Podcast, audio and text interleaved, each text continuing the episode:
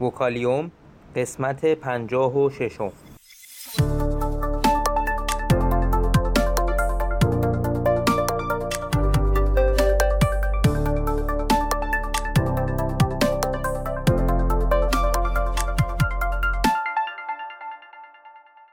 صدای ما را از آسمان نمای گنبد مینا در منطقه فرهنگی گردشگری عباسآباد تهران میشنوید.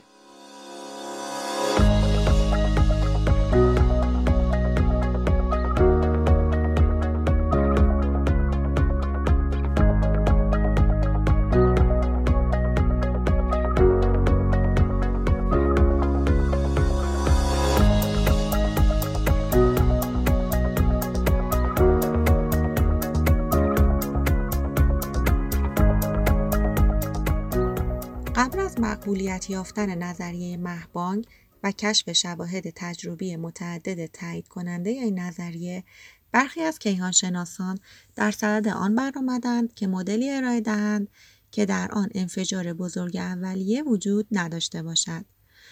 مشهورترین این نظریه ها نظریه حالت پایدار است که توسط فرد هویل و جایند نارلیکار در دهه 1960 میلادی ارائه گردید.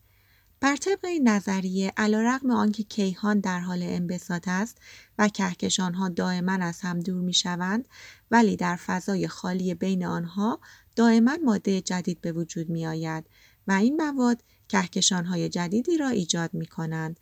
بنابراین در این مدل وضعیت کیهان در همه دورانها کمابیش یکسان است و با گذشت زمان به طور میانگینی تغییری در پارامترهای فیزیکی کیهان مثل چگالی متوسط ماده ایجاد نمی شود.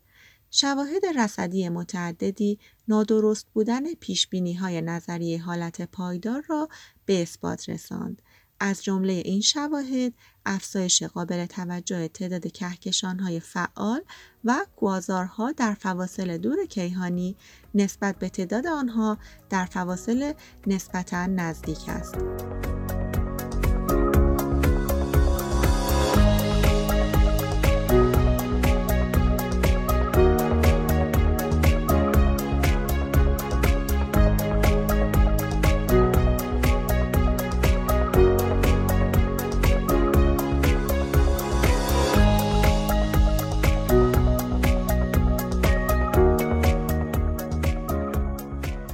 اگر نظریه حالت پایدار درست می بود، تعداد میانگین کوازارها در فواصل مختلف کیهانی بایستی تقریبا یکسان می بود. حالان که رصدها حاکی از آن است که در فواصل دور کیهانی کهکشانهای فعال و کوازارها بیشتر بودند و این کهکشانها با گذشت زمان متحول شده و به کهکشانهای آرامتر تبدیل شدند. کشف زمینه تابشی کیهانی که دقیقا ناشی از حالت گرم اولیه یا همان مهبانگ می باشد ضربه مهلک دیگری بر پیکر نظریه حالت پایدار بود. از جمله شواهد تجربی دیگر که نظریه مهبانگ را تایید و نظریه حالت پایدار را رد نمود پیش بینی درست نظریه مهبانگ برای فراوانی کیهانی هلیوم بود.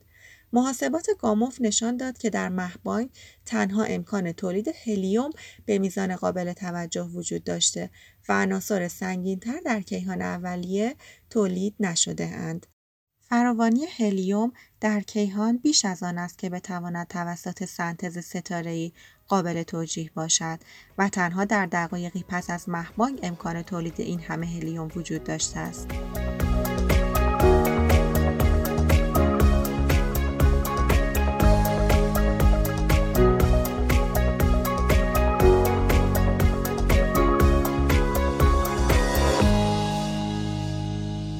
اگر علاقمند به مطالب علمی و نجومی هستید صفحه اینستاگرام ما را به آدرس گمبد مینا دنبال کنید.